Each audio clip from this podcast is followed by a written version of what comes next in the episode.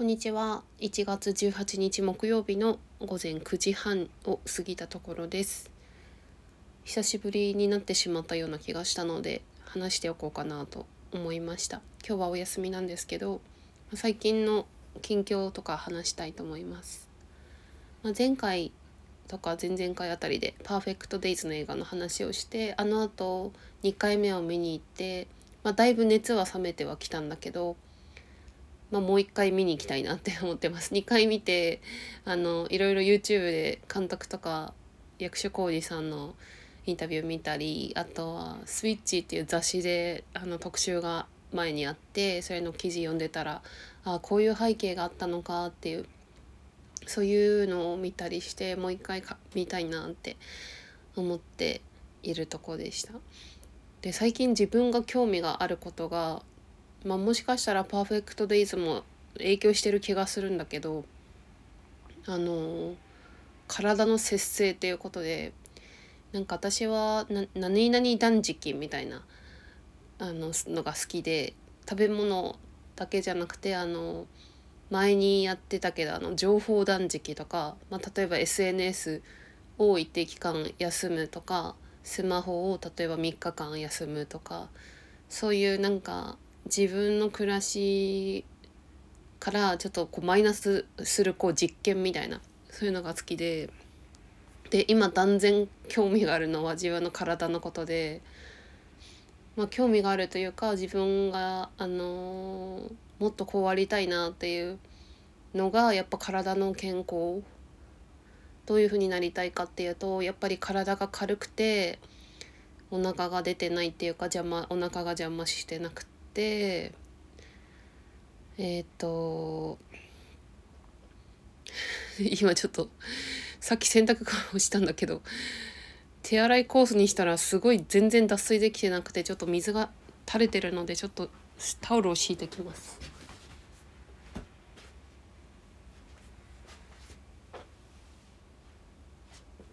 ちょっとこれ停止のやり方が分かんなくてで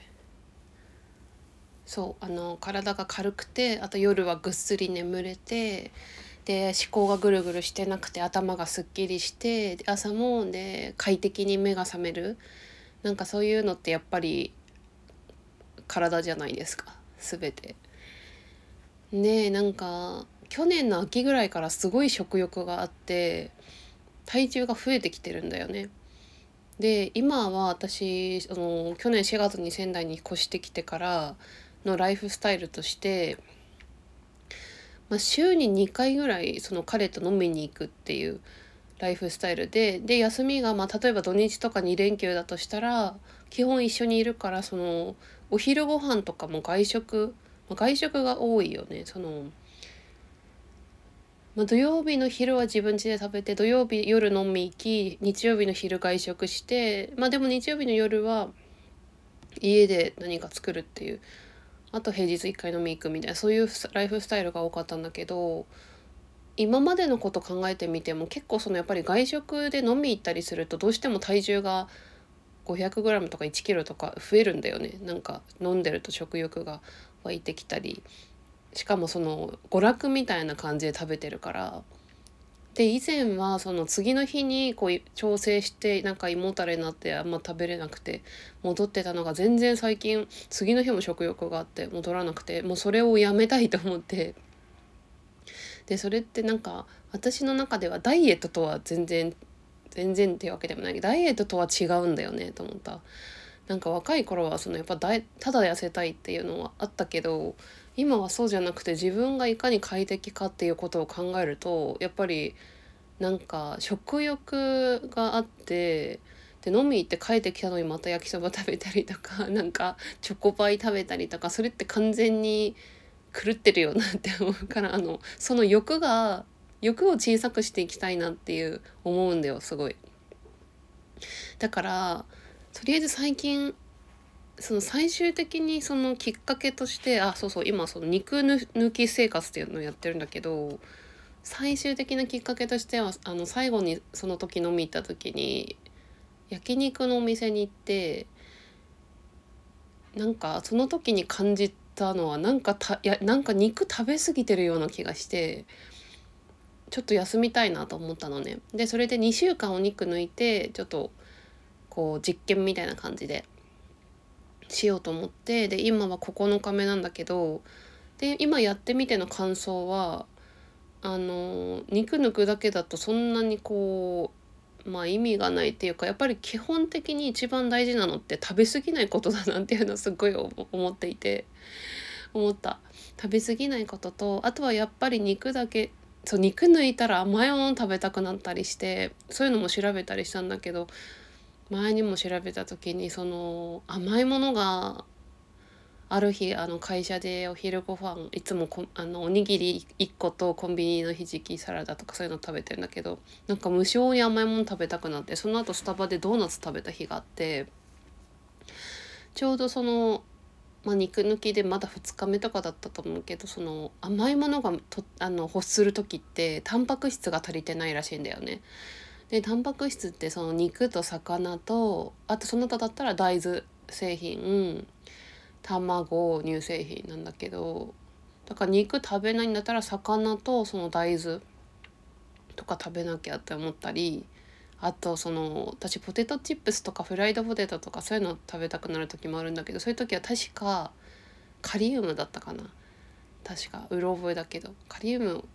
なんだかわかんないほうれん草とかだったかな？ちょっと忘れたんですけどそういうまあえ軽い栄養失調みたいな感じになると無性にそういうのが欲しくなったりしてっていうのがあるらしくてだから最近は飲み行かない時はもう家で納豆ご飯とか鮭とか、うん、水がしてきた。だからなんかゆくゆくはやっぱ小麦粉と砂糖も減らしたいなって思っていて。うん。そうだね。そうそう。体のこととあとやっぱ肌にこう私肌が赤くなったりするから食べ物がすごい自分でなんか肌から毒出しするタイプで。肌にすぐ炎症出る人ってあんまり内臓のに毒が回らないらしいんだけど本で読んだことがあるんだけど。逆に肌で毒出しないと内臓に溜まりやすいとかもあるみたいなんだけど私は結構ねなんか飲みすぎたりパンを 3, つ 2, 2個食べたりとかお菓子食べ過ぎたりすると肌が赤くなったりししんでたりするんだよね。そういうの見ててもやっぱ食べ物変えたいなって最近思ってたんだよ。で最近そういう感じですごい健康と 特に食べるものに今興味があって今日は朝りんごを食べてそうだよねそうそう。であとそうやっぱりその自分で食事のコントロールしてるとやっぱ難しいなって思うとこって外食のそのお付き合いの部分だよね。だから彼とそのなんか私たちの楽しみってやっぱり飲みに行くとかお酒とか美味しいもの食べるとかそれが結構な2人の中の大きなほぼほとんどそれみたいな感じ 遊ぶのが。でそあその後にあとそれ以外だったら日帰り温泉行くとかカラオケ行くとかだからそこら辺がすごいなんか変わっていくよなって思ってだから今日もお昼ご飯に一緒に外食するんだけどなんかポークソテーが食べたいって言っててで私は、まあ、そのお店でポークソテー以外何があるか見たらなんか魚のムニエルとかがあったかそういうのしようかなと思うけどやっぱりその外食っていうこととそのお付き合いっていうところがちょっとコントロールしないといけないくなるなって思感想を今 思っている。今日の朝はあ言いましたっけ？りんごりんご食べて。昨日はね昨日飲み行ったんだけど昨日はかなり偉かったなと思ってあの2軒行ったけど揚げ物も食べてないし肉も食べてないしすごい美味しかったんだけどレンコンまんじゅうっていうのとマッシュルームと白子の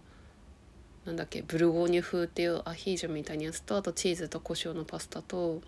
2軒目の民謡酒場では大根の煮物と豆とかお刺身とか。でで一昨日はまあ大体朝は玄米を半分ご飯茶碗に半分をちっちゃくおにぎりにして食べて昼は家から玄米おにぎり持ってってでさっきも言ったけどコンビニのそのひじきサラダセブンイレブンのひじきサラダかポテサラとかあなんか本連想のごまえとかたまにお弁当持ってく時は鮭を入れていくんだけど一昨日の夜はね雪が初めて仙台で積もったので買い物とかがなんか行けなくなっちゃったから家にツナと大根と納豆しかなかったからツナチャーハンと納豆をただ単品で食べてあと大根サラダとかそういう感じにして今実験しててなんかこれ終わったら SNS 断食したいなと思ったけどやっててやっぱり SNS とかそういうことじゃなくて今の自分はねとにかくやっぱり食べるものをちょっと一回食欲関係を一回コントロールしたいなって思ってました。うん。そうだよね。たまにすごい SNS とかネットとかスマホとかやめたくなる時もあるんだけどなんか減らしたいっていう感じがすごいあるなってそんな最近です。そんなところかな。あとは今そうだね。この間パーフェクトデイズ見た後に吉本バナナの悲しい予感がなぜか無償に読みたくなって読んだらすごいぴったりフィットしてうん。吉本バナナの悲しい予感に出てくる主人公の、まあ、おばさん、まあ、実際は本当はお姉さんなんだけど実際はお姉さんだけどもともとはおばさんだと思ってた人がの家に泊まりに行くんだけど彼女の部屋がめちゃめちゃ散らかっててそこがパーフェクトデイズと真逆なんだけど本当に秩序がないみたいな風に書かれててだから思い出したのかなって思って。でも部屋はちな違うけどなんか通じるものがすごい自分の中にあってすごいしっくりきてで今は吉本バナナの「彼女について」っていう本を読み返している。ま全部前に読んだこと何度も読んだことがある本を読み返している図書館で。そんな感じですかね。今日はこの後病院に行っていつももらってる婦人科の薬をもらいに行ってえっ、ー、とお昼ご飯を外で食べて温泉に行ってあと時間が余ったら本を読んであと最近はスイカゲームっていうのを始めたのでそれをちょこちょこ15分とか時間決めてやってリフレッシュしたりしてました。そんな感じではいちょっと短いけど終わりにしたいと思います。じゃあ皆さん良い一日を。ありがとうございました。